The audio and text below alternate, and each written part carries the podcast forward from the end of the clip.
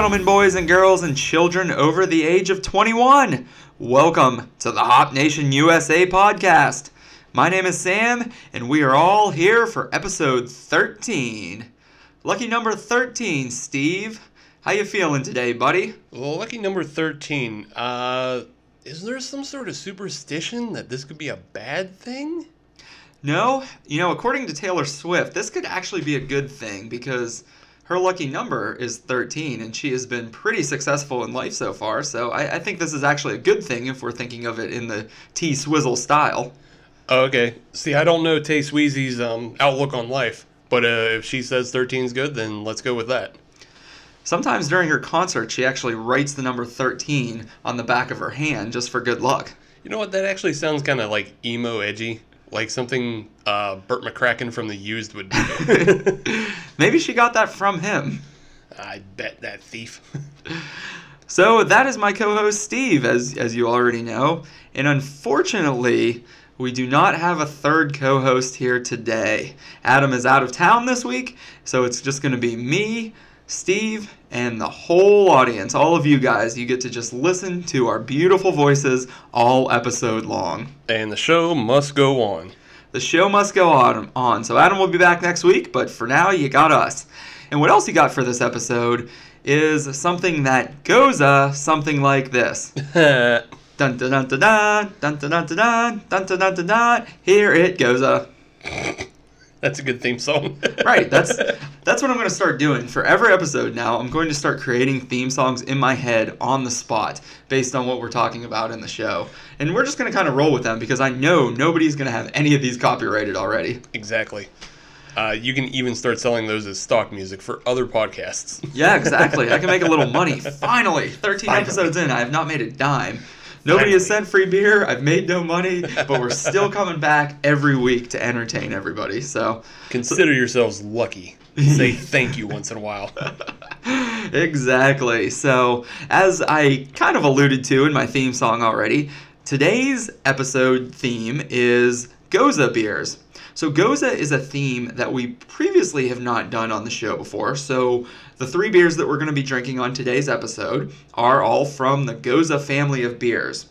Now, if you're unfamiliar with the term goza, think about the last time you were in a bar or a restaurant and you were looking at a draft list and you were looking at that menu and you saw a style of beer called goes is probably what you were thinking. G O S E. And you're wondering, how in the world do I pronounce this? Is it goes? Is it goza? Is it goze? What is the correct pronunciation and what the hell is this style of beer? Did they mistype goose? yeah, maybe maybe it should be goose, and they should add another O in there as well.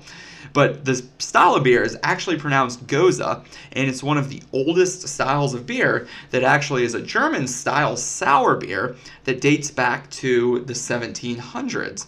So Gozas are really making kind of a comeback, if you will, these days. And one of the interesting things about gozas is to be a true goza, you have to be brewed with certain ingredients. So we all know that beers are brewed with types of grains, and normally it's barley or a wheat. So gozas are primarily wheat beers, but what makes them interesting and what kind of gives them their sour flavor is that they are also made with coriander and some type of sea salt. Whether that's your traditional sea salt or a pink Himal- Himalayan sea salt, um, that's what kind of gives them their sour taste. Do you know that, Steve? Yeah, and I also know that they're um, specifically top fermented, and it's not just all the other ingredients that you mentioned, but there's a uh, specific bacteria that also gives it its sourness and acidity. Oh yeah. Uh, yeah, it's a it's a lactic acid that uh, isn't boiled off in Oh, the okay. in the brew process. Yeah, and they just kind of let that sit on top, you know, as it top ferments with the yeast, and that adds to the acidity. So kind of like a sour milk or a sour spoiled yogurt. yogurt. Yeah, pretty much. Now, doesn't that sound lovely in a beer? But interestingly enough, the style is really making a resurgence the, these days, and a lot of the big name craft breweries are really getting in on this style of beer. So we thought today we would introduce that style to everybody and really get you excited for gozas because they are a great summertime beer.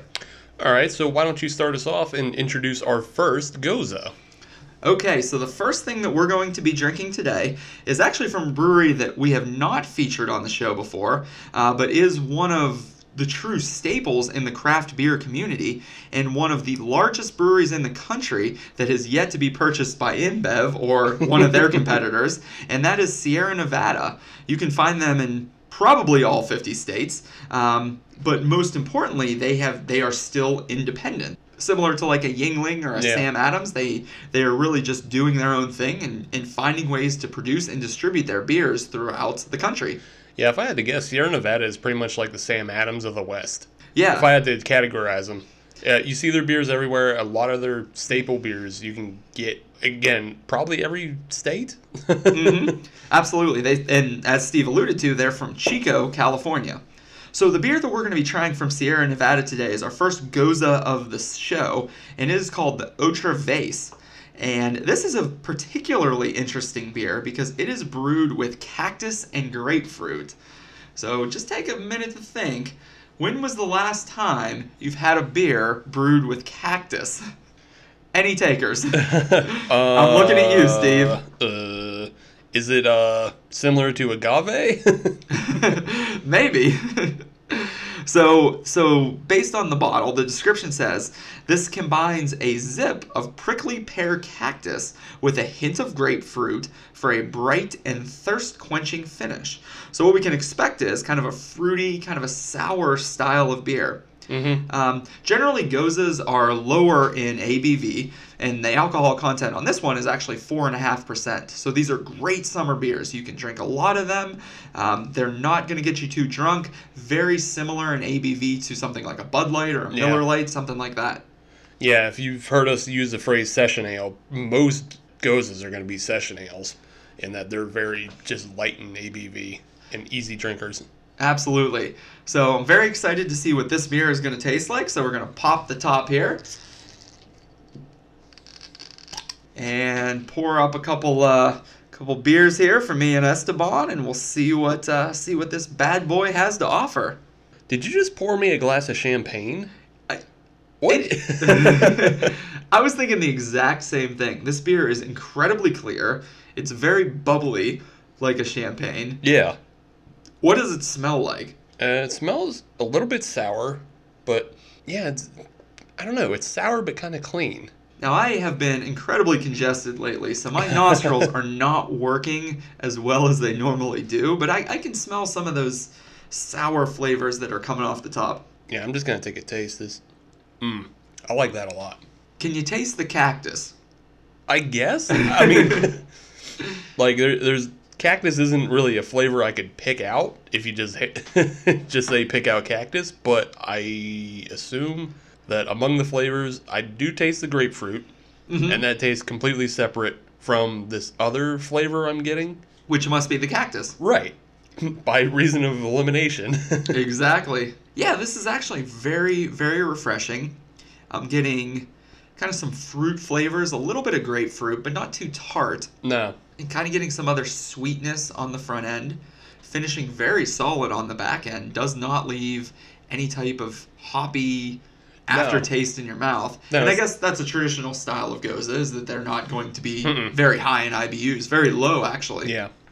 Which is interesting because this is the episode that Adam is not with us, yet we're drinking beers all episode that pretty much have the lowest IBUs you can find. Uh, yeah, just about. I mean, outside of stouts and porters. Mhm.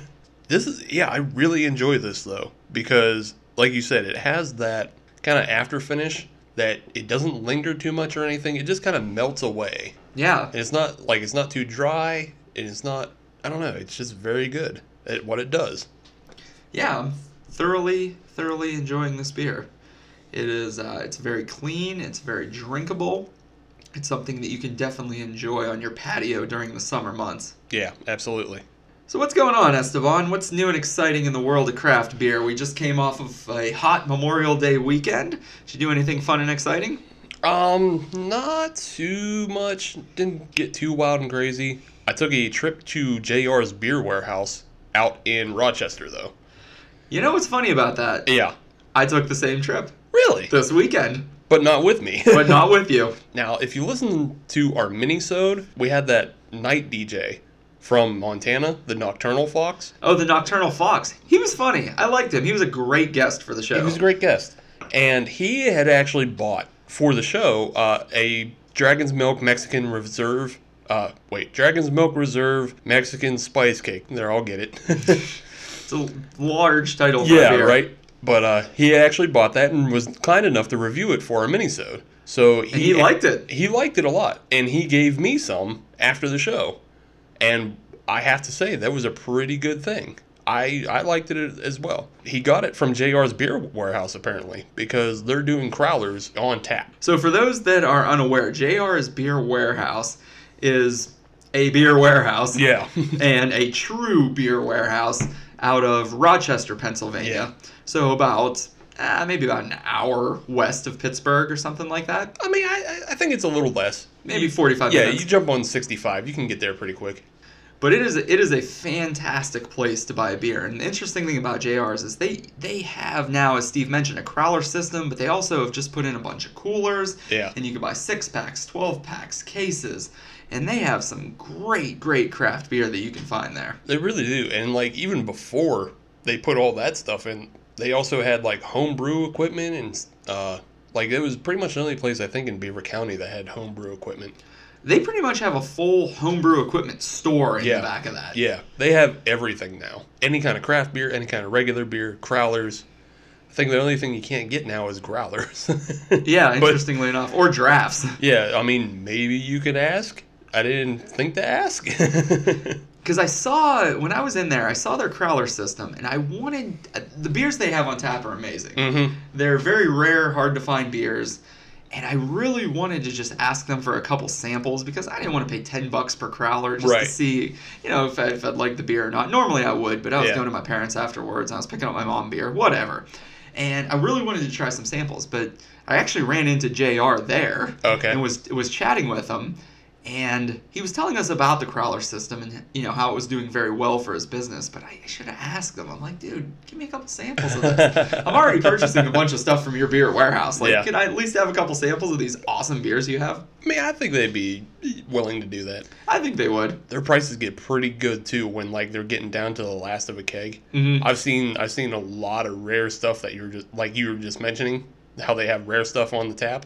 I've seen a lot of that rare stuff go down to like four bucks for a crowler. Yeah, I noticed that when I was there. They had a couple beers that were very, very low in price. It was only four bucks for a crowler. Mhm. And I can't remember the name of the brewery, but it was something, it was a stout that they were offering. And I'm assuming it may have been coming off the winter months and they were just trying to get rid of it. But four bucks for a crowler, you can't beat that. Yeah.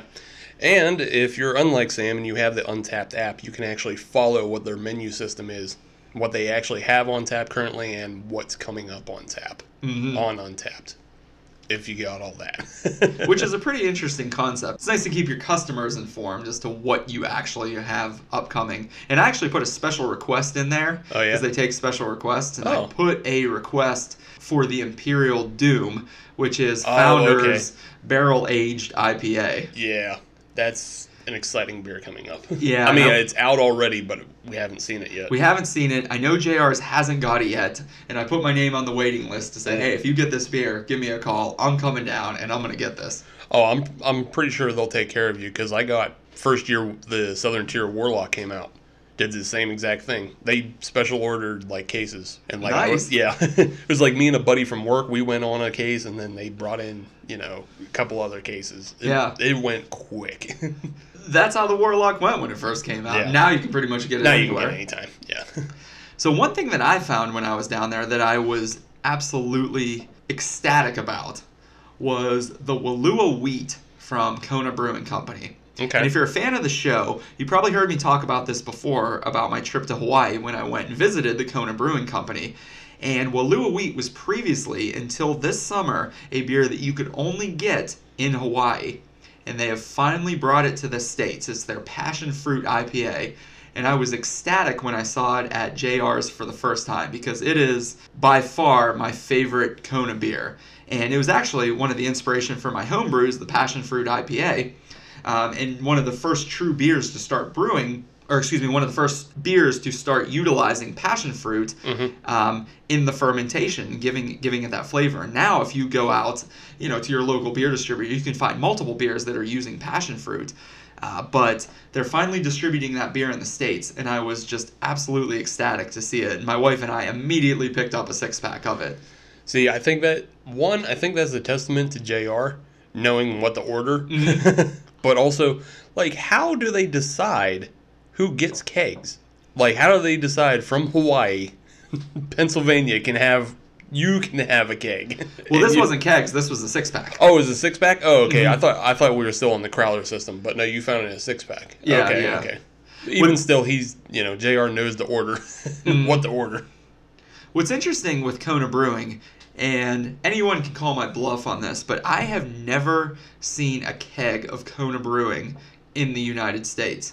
Because when we went to the Kona Brewing Company, Mhm. they only can and keg on the island. They do all of their bottling, even for Hawaii only beer, in the States. Right. And they actually bottle everything here and ship it over because it's cheaper. Right. So this was actually uh, found in bottles, and it was great too because at JR's it was only ten bucks for a six pack, and it is well worth every penny of that ten bucks because this beer is truly amazing. Great summer beer. I was Yeah. so ecstatic to to see it.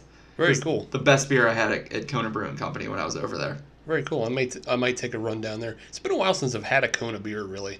And I was actually reading about Kona the other day, and it said I read that they were the eighth largest producer of beer in the United States in terms of craft breweries. Huh. which is very surprising. But they have kind of a strange partnership with InBev that allows them to use InBev's distribution networks, Okay. but InBev cannot in any way alter the beer recipes. Oh, okay. I guess that kind of makes sense as to how they're able to distribute all the way to like Pennsylvania. Mm-hmm. You know, because again, like there's a whole there's a whole ton of like Oregon and California breweries we never see out here. Yeah, So to even get the state that's not even part of the continental U.S. yeah, oh yeah, absolutely. And what's interesting is they have facilities in Oregon, but they also have a facility in New Hampshire, which Hmm. is how we can easily get that beer Oh. on, on the East Coast. So they Yeah, actually I didn't know about truly that. go from coast to coast. Oh, see, I didn't know about that. I knew about their Oregon facility. I didn't know about their uh, their New Hampshire deal. Mhm. Oh, okay. So, Yeah. yeah, that makes sense then. So they they distribute everywhere. I think it's about 36 states that they're currently in, which Mhm. is which is pretty That's interesting. pretty good. I, I, I tell you, man, for the price, I think Kona is one of the most underrated breweries out there, and it's because they're never doing promotions. You No. never like hear people, you know, Yeah, the screaming Kona- from the rooftops about Kona. yeah, the Kona girls never come through a bar or anything, which is kind of a shame. They would be like Hawaiian girls. Right, exactly. it would be so great. It'd be so much better than Corona coming through. but their beers are good, and generally they're ten or eleven bucks a six pack. Great beer for the for the price, I tell you. Yeah. Now I'll tell you another thing that I did over uh, Memorial Day weekend that was pretty cool. Okay. Was actually visited one of the new breweries in Pittsburgh, Okay. uh, Couch Brewing. Ah. So Couch is a new brewery that opened up in the east end of Pittsburgh, and their whole moniker is "Drink comfortably." Now this is this is a brewery that I would recommend that everybody goes to. Janie and I went, my wife and I went, and we had an experience there.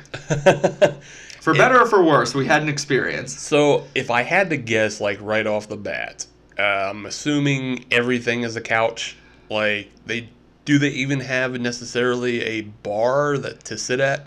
So here's the thing, and that was one of the things I was going to bring up. I was actually disappointed when we walked in because you think with a name like Couch Brewery and a tagline "Drink comfortably," you go in. They do have a very large bar, and they probably had about ten beers on tap. Okay. But the seating area in the bar is very large. It's this old warehouse dock type building that they bought out in the East End. It's actually very close to East End Brewery. All right. But we go in there, and the majority of the seating was just tables. There were like three couches in there. Oh. And I was so disappointed because Janie and I actually they had a bunch of board games there and we wanted to play a game. Right. But we wanted to sit on a couch. Right. And drink the beer, as the name implies. Yeah. But we were stuck to some shitty plastic table that they had set up by one of the walls. And I was like, wow. I, I feel like I'm almost getting gypped by not getting to sit on a couch here. Did you like? Did you ask anybody? Like, are they trying to get more couches? Because because when I think about it, I'm actually thinking it's almost supposed to be more like a hookah den. Yeah. like how like they're usually just filled with pillows and couches and like little floor tables you can sit at if you want Sure. to. That's what I, that's what I'm picturing, Yeah, that's kind of what we were picturing as well going in. and that's not what happened. And that's not what it was. All right. But the reason I want everybody to check this place out is because it's one of those breweries you have to go to and you have to form your own opinion, for better or for worse. Okay. It's just, it doesn't have the same atmosphere, the same environment of any other brewery in Pittsburgh. Okay. It's just different. All right. And different sometimes can be great, yeah. different sometimes can be bad, and sometimes different can just be different.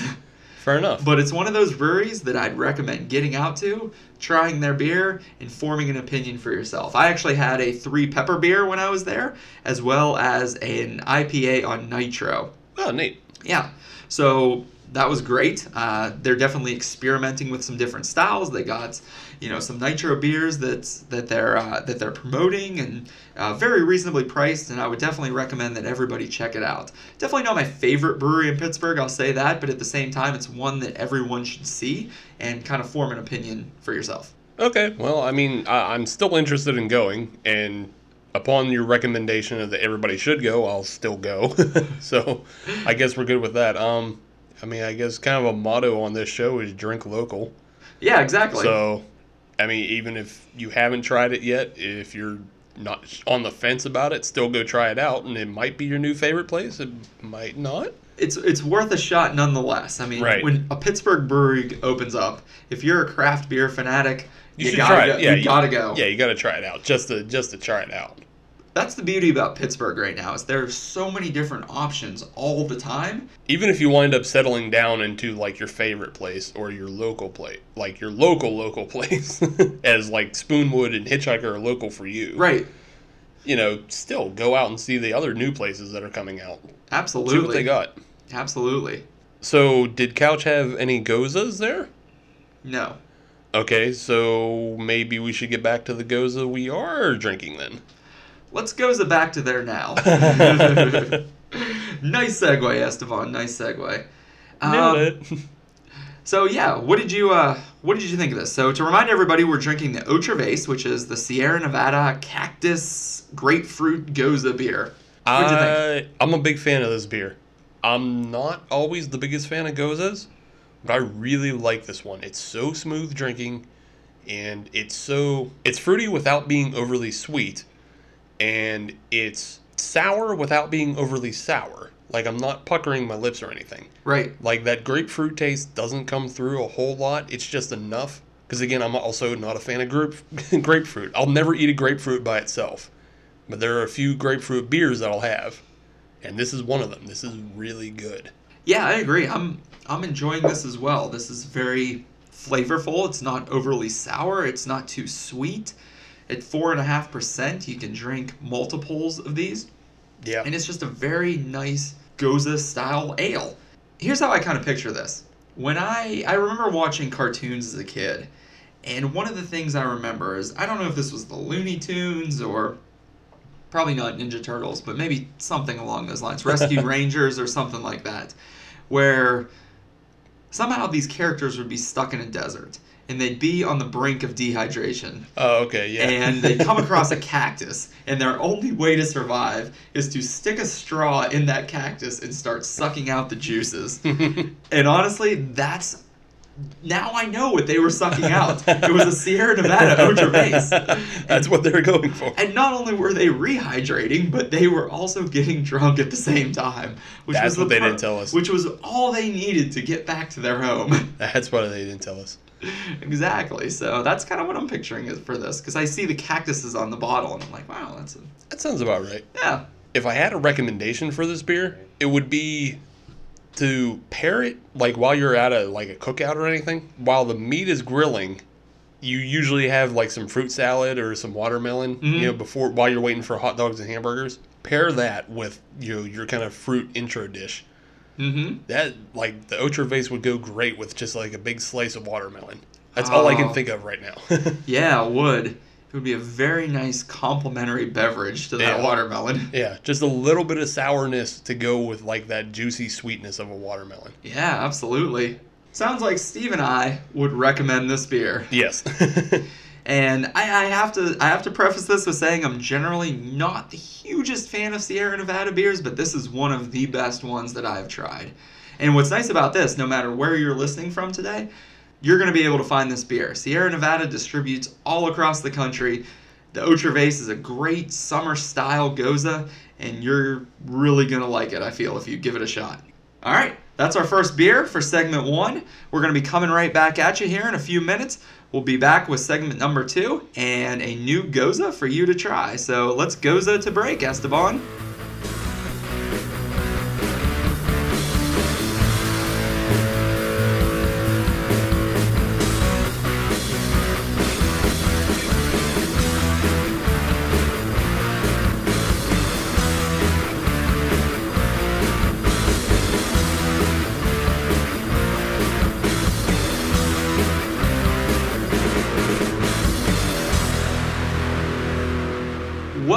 Hop Nation. And as you know, what goes around comes around. Hey! And what we are going to do now is we are gozaing right into our next beer. And as you know, the beer theme of the day is, of course, Goza beers. So, Steve, why don't you introduce this next beer for us? So the next beer coming our way is the Abita Brewing to Goza, and it's a key lime and sea salt sour. So, we're going from cactus to key lime. Nice. Yes, Nice transition. yes. Uh, it's coming in at 4.1%, and uh, Abita Brewing is, of course, out of Louisiana. On the back label here, we have a little thing, a little blurb. It says, in New Orleans, to go cups. So we know all about the, the to go cups. Oh, absolutely. to go cups are a staple in the Pittsburgh community. When you're walking to the bar, when you're coming home from the bar, when you're out at a tailgate. Well, I was meaning also when we went to New Orleans, we had to go cups everywhere too. Oh, that's true. Yeah. I guess to go cups can really be used anywhere. Anywhere that they'll let you. Uh, but anyway, to go cups mean the fun doesn't have to stay inside the bar. Uh, to goza is the Beta's refreshing take on traditional goza beer, a slightly salty and sour style. Brewed with uh, wheat and barley, as we've mentioned before, German pearl hops, key lime, and coriander and salt, as we also have expressed before as a staple of the goza style. Right, because we know that gozas have to have the coriander and the sea salt to be a true goza. Otherwise, you might just be a sour. And you don't want to be that. No. Or no. maybe you do. Maybe. Who knows? See what you're going for. Yeah, exactly. So let's pop the top on this baby here. Let's goza. I want to drink this beer. Now, this is an interesting name for a beer and a whole, in, whole interesting concept that Abita is going for because they're really essentially encouraging people to drink on the streets. Well, I mean, again, yeah, but again, that's part of the culture of New Orleans. Even though we're getting this beer in Pennsylvania, it's not necessarily them encouraging us to go out on the streets, but they're encouraging everybody else who knows about a to go cup to go out on the streets. Ah, I gotcha. Yes. That's a good point to call out because although we sometimes do it here in Pittsburgh, it's probably frowned upon. Yeah, I mean, pretty much all of Abita's beers are centered around New Orleans culture, too. Yeah. Like they have the uh, uh, what was it, the Mardi Gras Maibock, I Mhm. believe. Yeah, and then the Louisiana. They have a Louisiana spice that's supposed to be like Old Bay. Yeah, they got that turbo dog too, which really brings about the New Orleans culture of you know taking dogs off the street and st- strapping rocket launchers to, or uh, rocket pack jetpacks to their back and sending them down the street at faster than light speeds. I mean, that's true. Like anybody who's been down in New Orleans has seen a dog launch. right, exactly.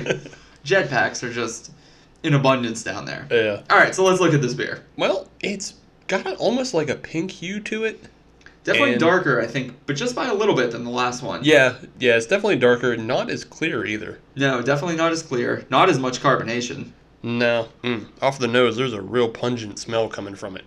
Yeah, I'm actually smelling the sea salt. Yeah, It's coming through the nostrils. It's actually clearing my sinuses out a little bit here, which is really nice. helping you out.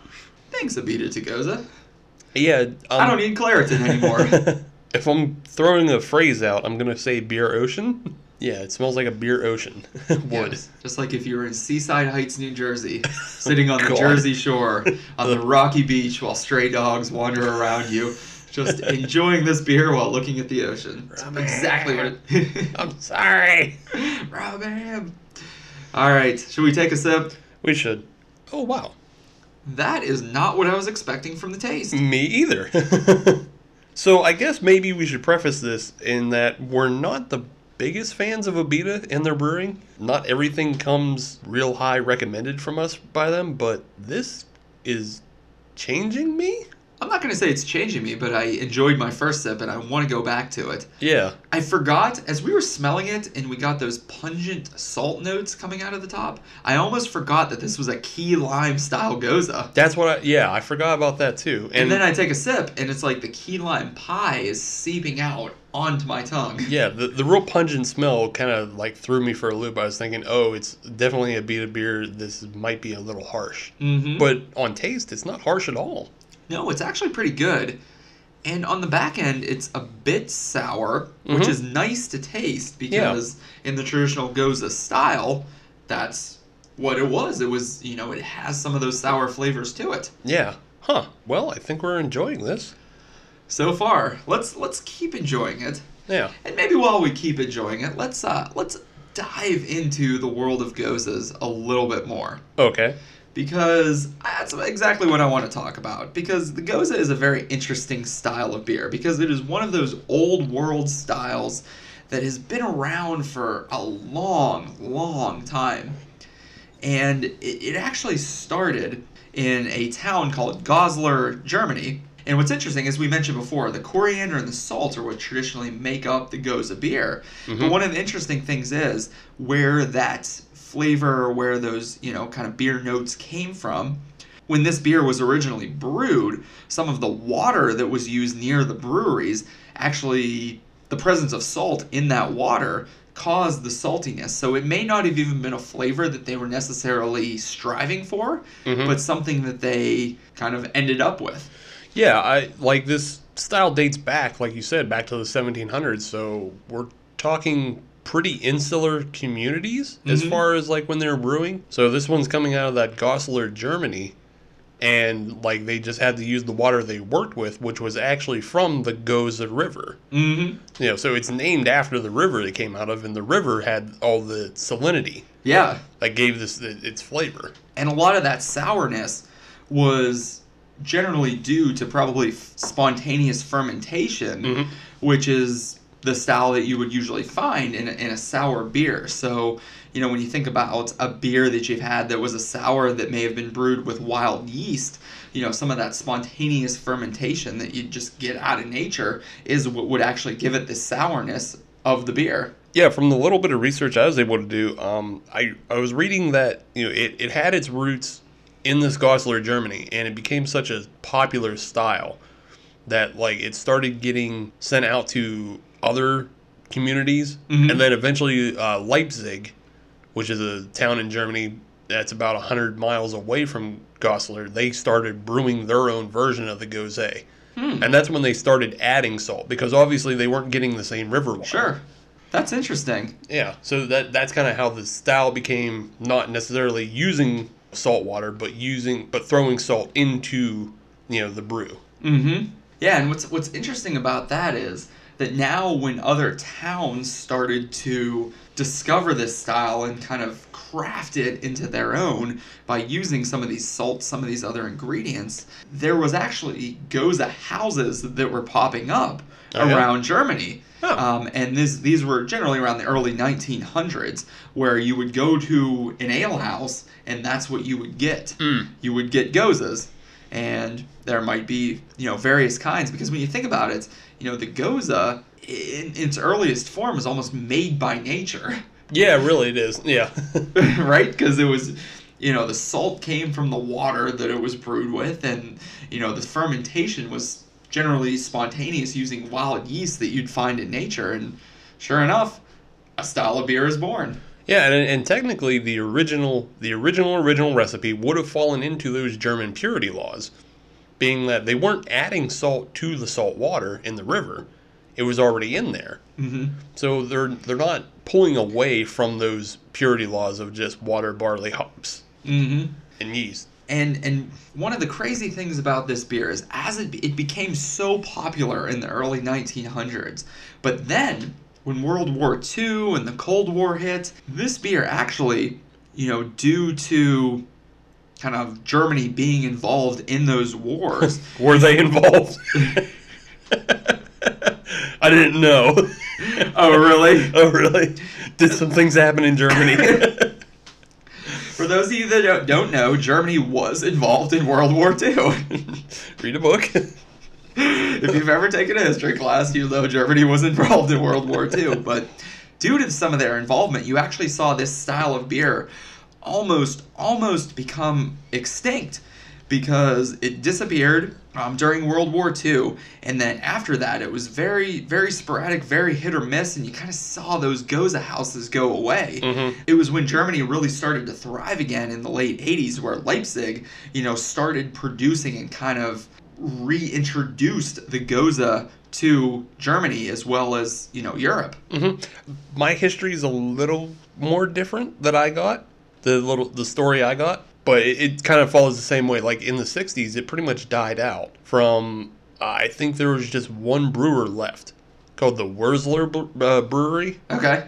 and it was in just one guy who had the recipe. He passed it down to his stepson, and then his stepson like went out of business, and it pretty much went extinct in the 1960s. And from this is coming from the Beer Bible actually, but uh, a, a man by the name of Lothar Goldhahn, he for whatever reason I don't know why, but decided to resurrect this style, and he sought out the last remaining recipe or the last employees of the Wurzler Brewery, and he got all their information that they had and brought brought it back in the 80s, like you said. Mm-hmm. So, it, you not think, necessarily contradictory, but no, no, no, complementary. no, no. It's just a little more information as to what you, yeah, what you Yeah. were saying. This style is certainly being invigorated here Mhm. in America today.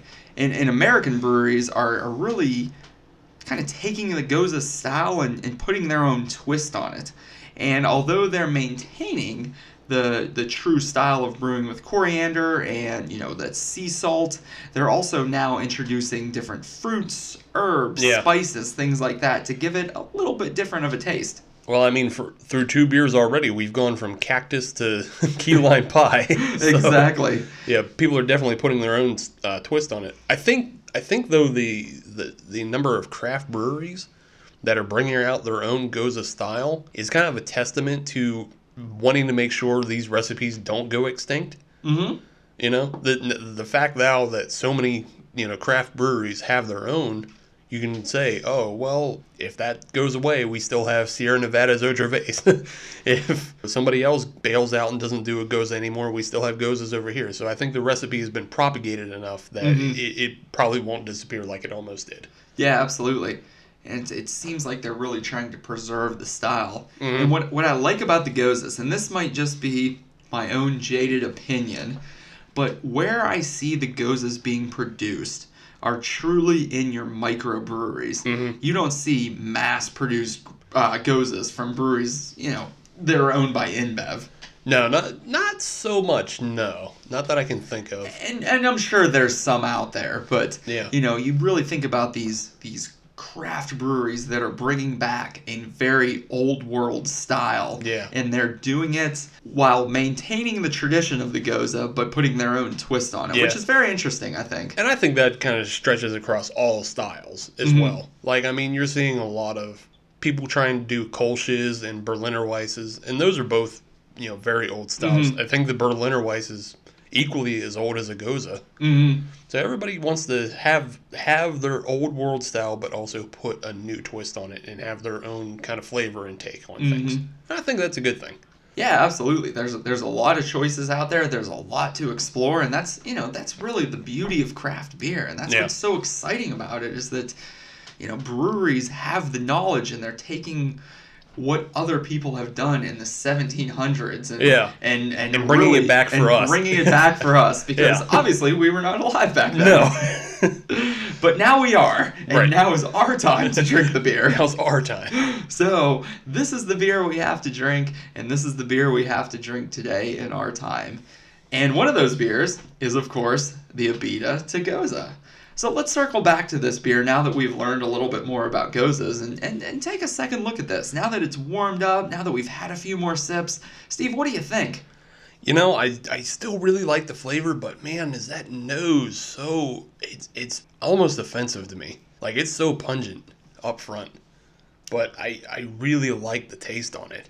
See, to me, this is the nose is not offensive because when I stick my schnoz in there and I smell all those sea salt notes coming out of there, it it maintains that old world style and that, that, that true Gose beer for me. And then I taste it and I can taste the twist Uh. that Abita has put on it. And I'm like, wow, I still taste, you know, those notes, but I'm also getting that key lime flavor just, you know, right up in my palate immediately as soon as I drink this beer. And Mhm. it starts at the f- tip of my tongue and goes all the way to the back on the aftertaste. And I really like that. I think it's a very, very good drinkable beer. Yeah, I guess it's just so much of like a 180 for me because like on the nose, it's it's very salty and you expect something else, but like you said, right up front, it's all that key lime flavor that's really great, and it's just such a again, it's very even drinking like the Otra Vez. I I just don't like the nose so much. That's all. Mhm.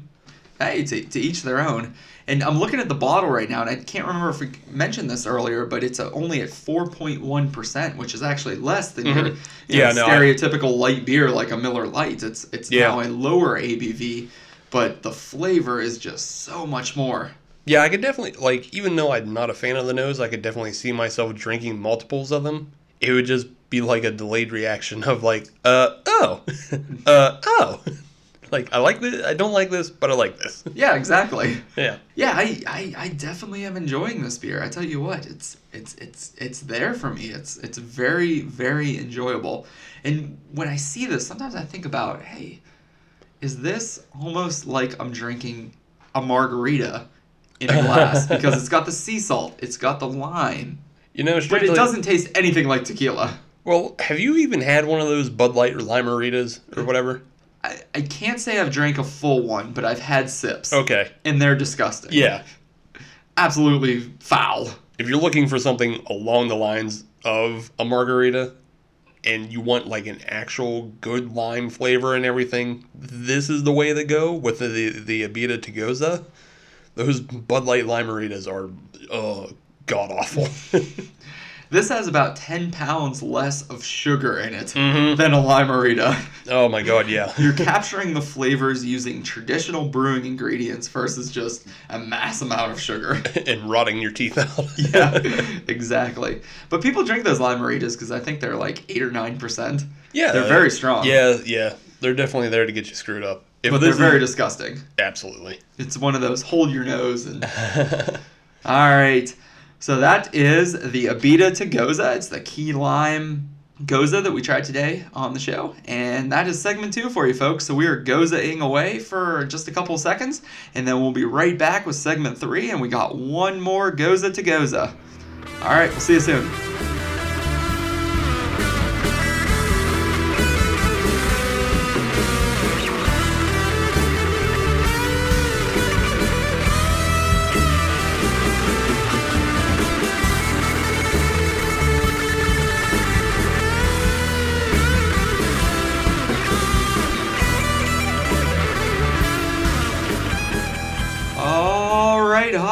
Nation. Steve and I are back, and we are ready to Goza. Uh, Eh? Do you like my lead-ins? I like these them. segments. you, you got the lead-ins, and I'm just wondering how many, if anybody wants to keep a counter, how many times we've used a gose pun. Yeah, that's true.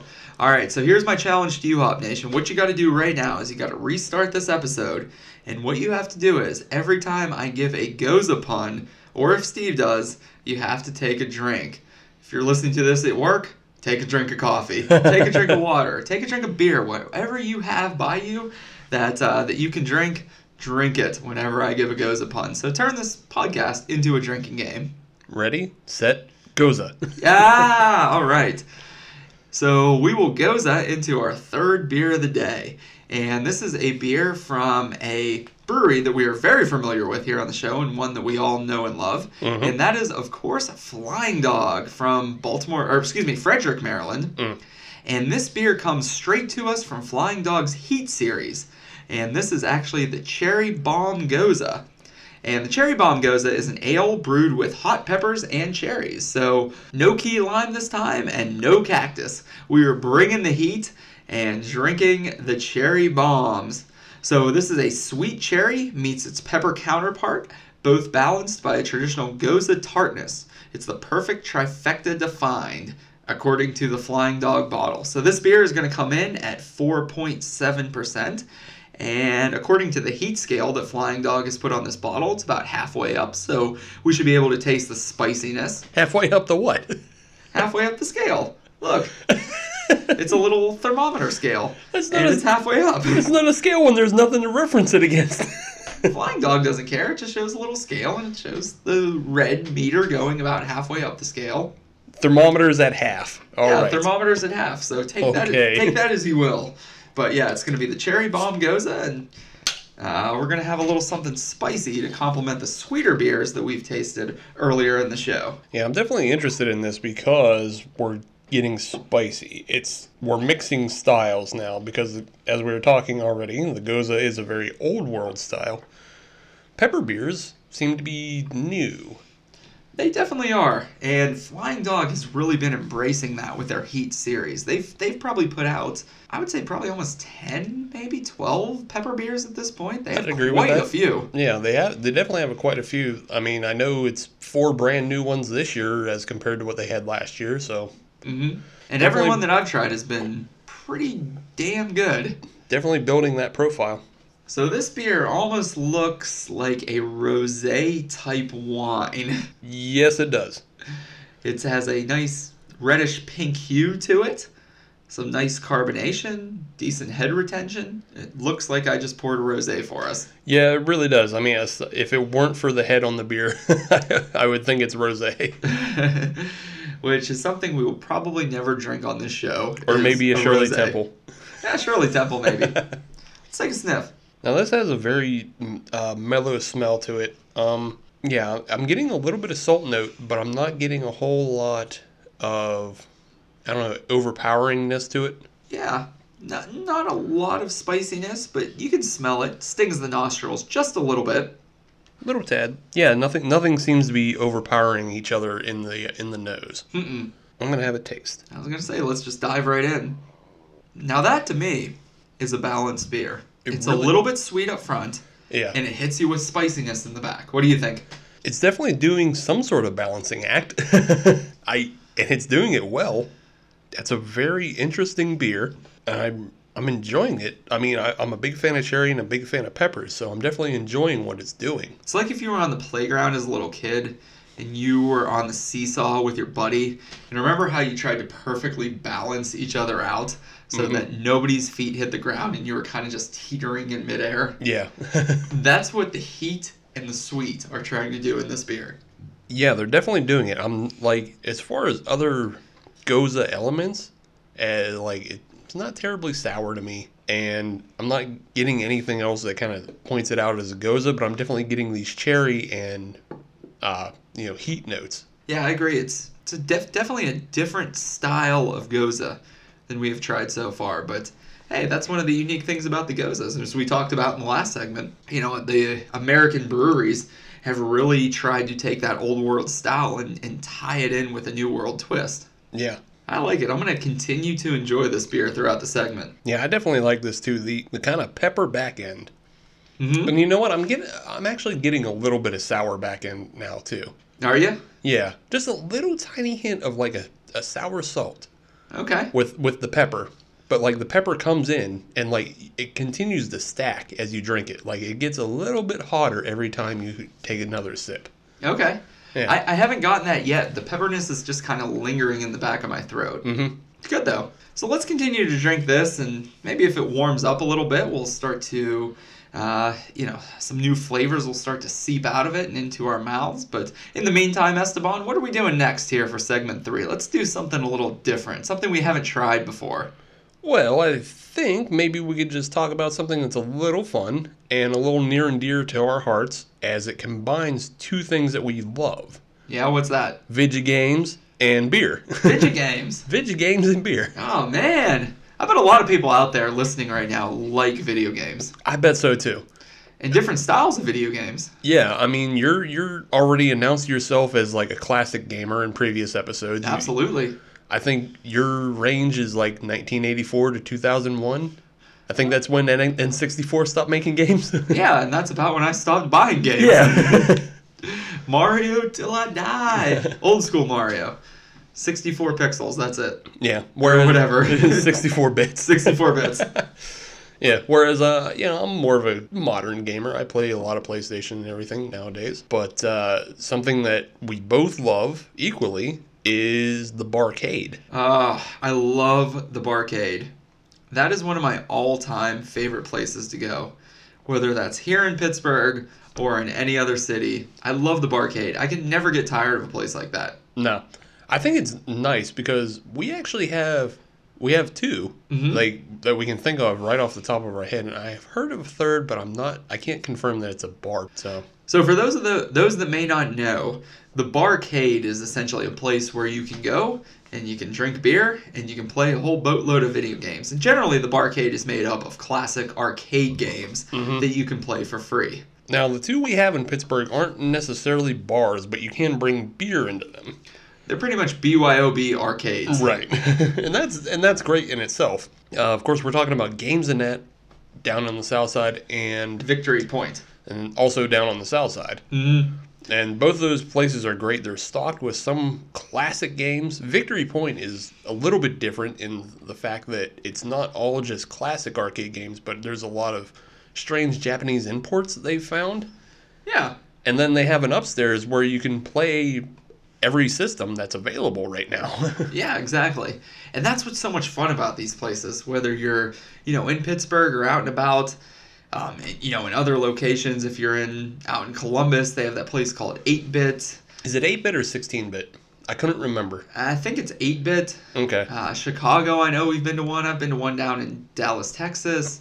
Uh, they have them all over the place. And we actually, on my bachelor party, went to one in New Orleans. I can't remember what it was called. It It was, was like that one was literally called the Barcade. the Barcade. Yeah, which is like that's actually a chain. Yeah. Barcade. Yeah. Is that what you went to in, in Texas as well? Because I Uh, think they extend out there. Yeah, maybe that was it. Okay. Since it was all in the South. But Yeah. I just love going to those places because you find those old school arcade games. And it's not just the ones from when you were a kid. Like for us, you know, that generation would be the Ninja Turtles, the Yeah. Simpsons, the X Men, things like that. But you also find those classic games from your parents' generation the Donkey Kongs, the Mhm. Pac Man, the Asteroids, the Centipede. Things like that, and you could play them in their true arcade form in those giant cabinets. Yeah.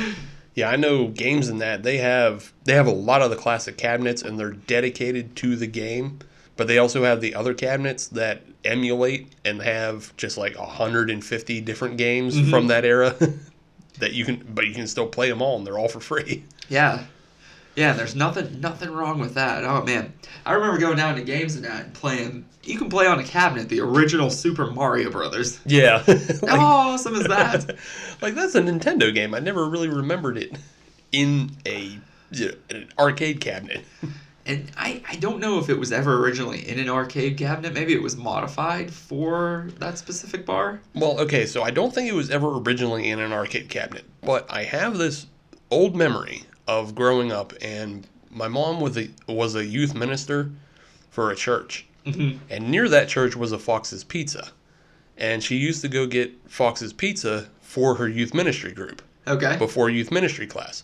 In the Fox's Pizza was an arcade cabinet, and it had a whole bunch of Nintendo games on it. So it had Mike Tyson's Punch Out, Mario's uh, Super Mario Brothers, the original, and that un- original unbeatable Ninja Turtles game. like not the not the fun arcade game, but that crap one that was top down.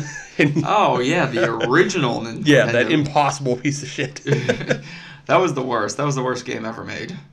It was impossible to beat, Yeah. as were most Nintendo games. yeah. But yeah, that's crazy. And and that's what I like about those places. You can go from that, but then you can go and also play the new Mario Kart. Mhm. You see that in places, and that game generally sucks. Like I, you think Mario Kart is a racing game would be awesome, but it's really not. Like I'd No. take I'd take old school Cruis'n USA or Hydro Thunder over new school Mario Kart. Hydro. Thunder is the best.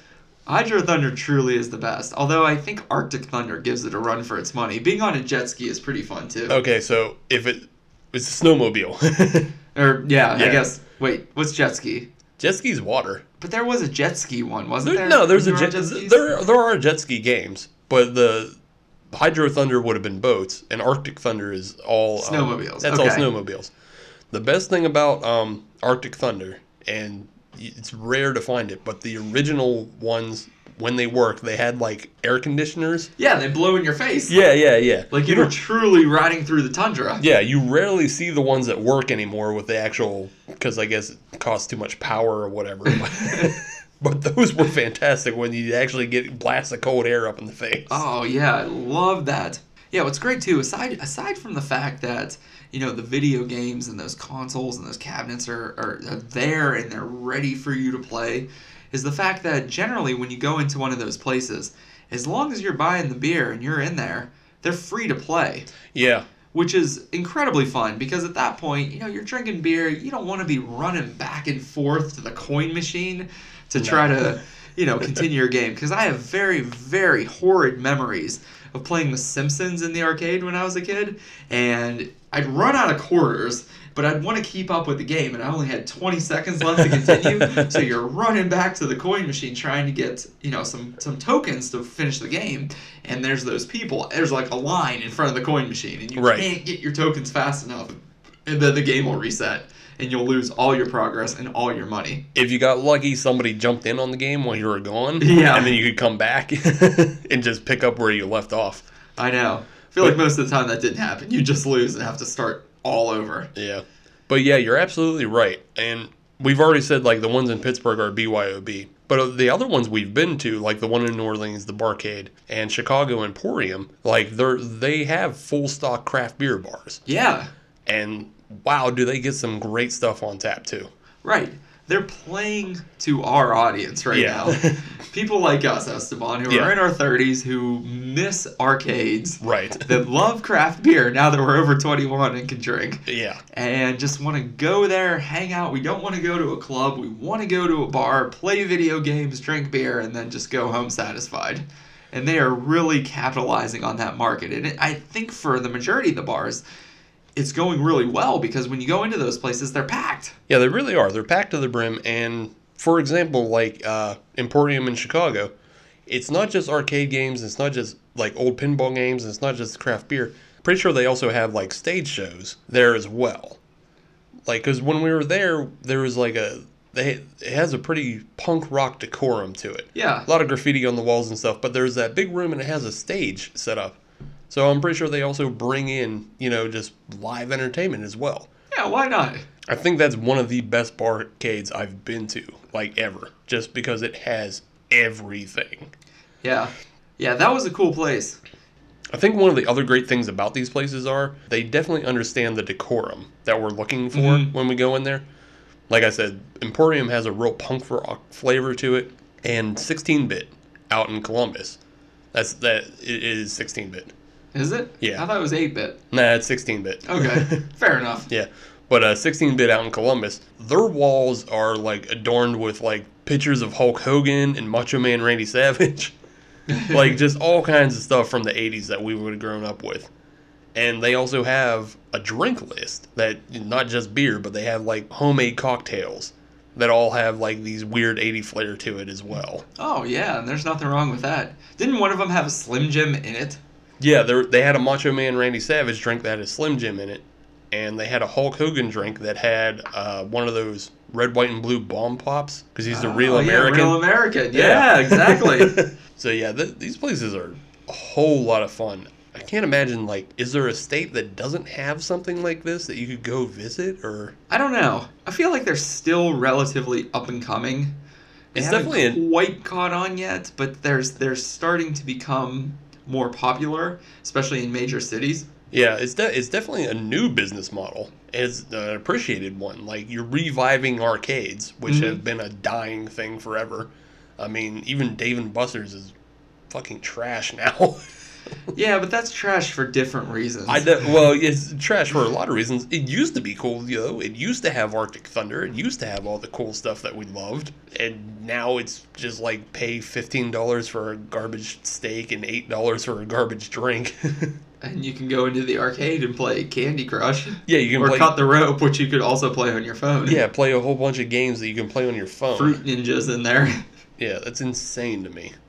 yeah, yeah. Dave and Buster's has really went downhill, but that's that's that's probably what has led to some of the revitalizations of these arcades. It has to be.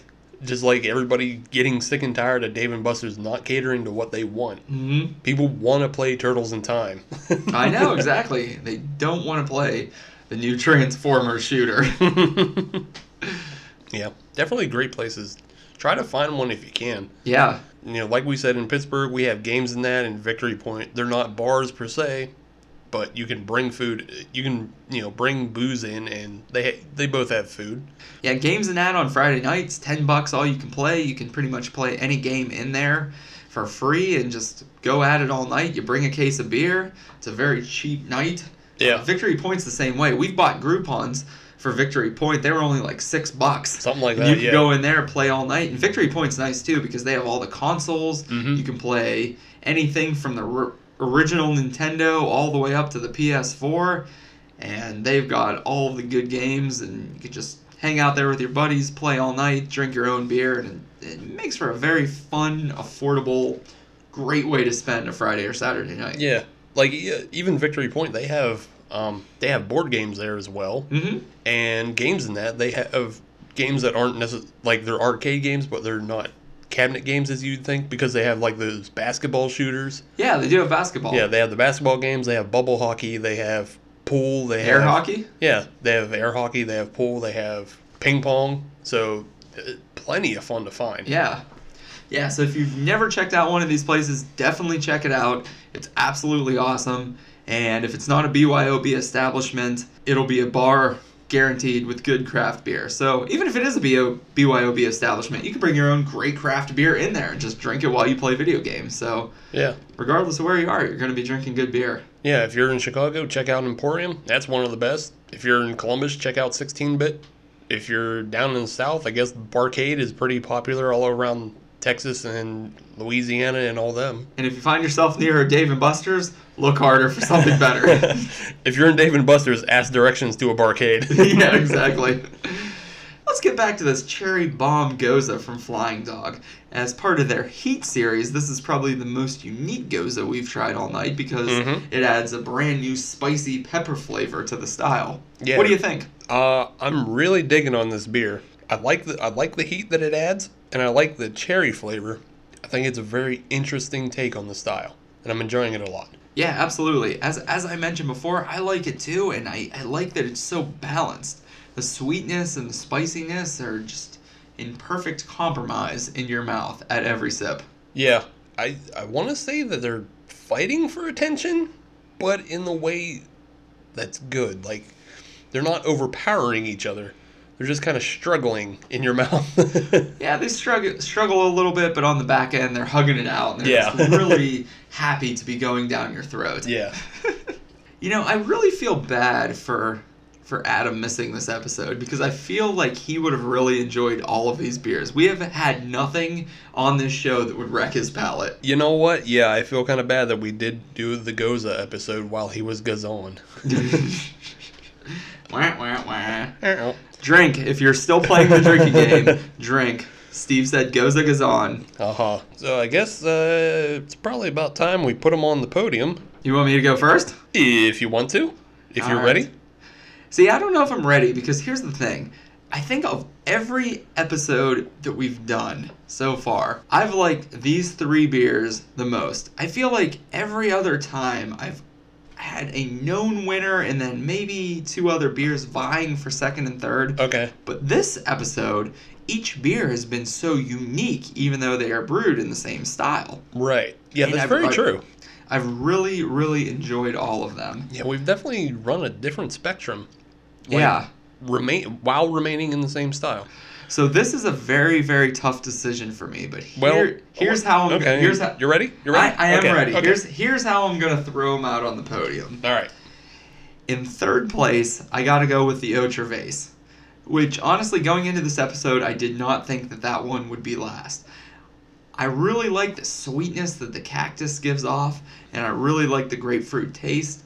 It maintained the style of the Gose, but why I'm putting it in third is because I didn't get any of that kind of salty flavor in it. Mm. It was a little bit more on the sweeter side, which still was a great beer, but thinking about the true form of the Gose and how neck and neck all of these beers were, I'm gonna put that one in third place because I think it was it strayed farthest from the true form of the Gose. Okay. Although I would drink it again, excellent beer. Yeah. Uh, next up, I'm going to put the Abita To Gose. I was pleasantly surprised by this beer, and I thought that that one was very, very delicious. Uh, the key lime was such a nice complement to the saltiness of the smell. You smelled it, it was salty. You tasted it, it was, it had that key lime flavor to Mhm. it, and overall, it just balanced out so nicely in your mouth. It was a very, very nice take on Abita's beers because generally, as we mentioned before, Steve and I don't love those beers, but this one I could see myself drinking again. I really, really enjoyed it. And then last in last beer of the day, but in first place, I have to put the Cherry Bomb Gose.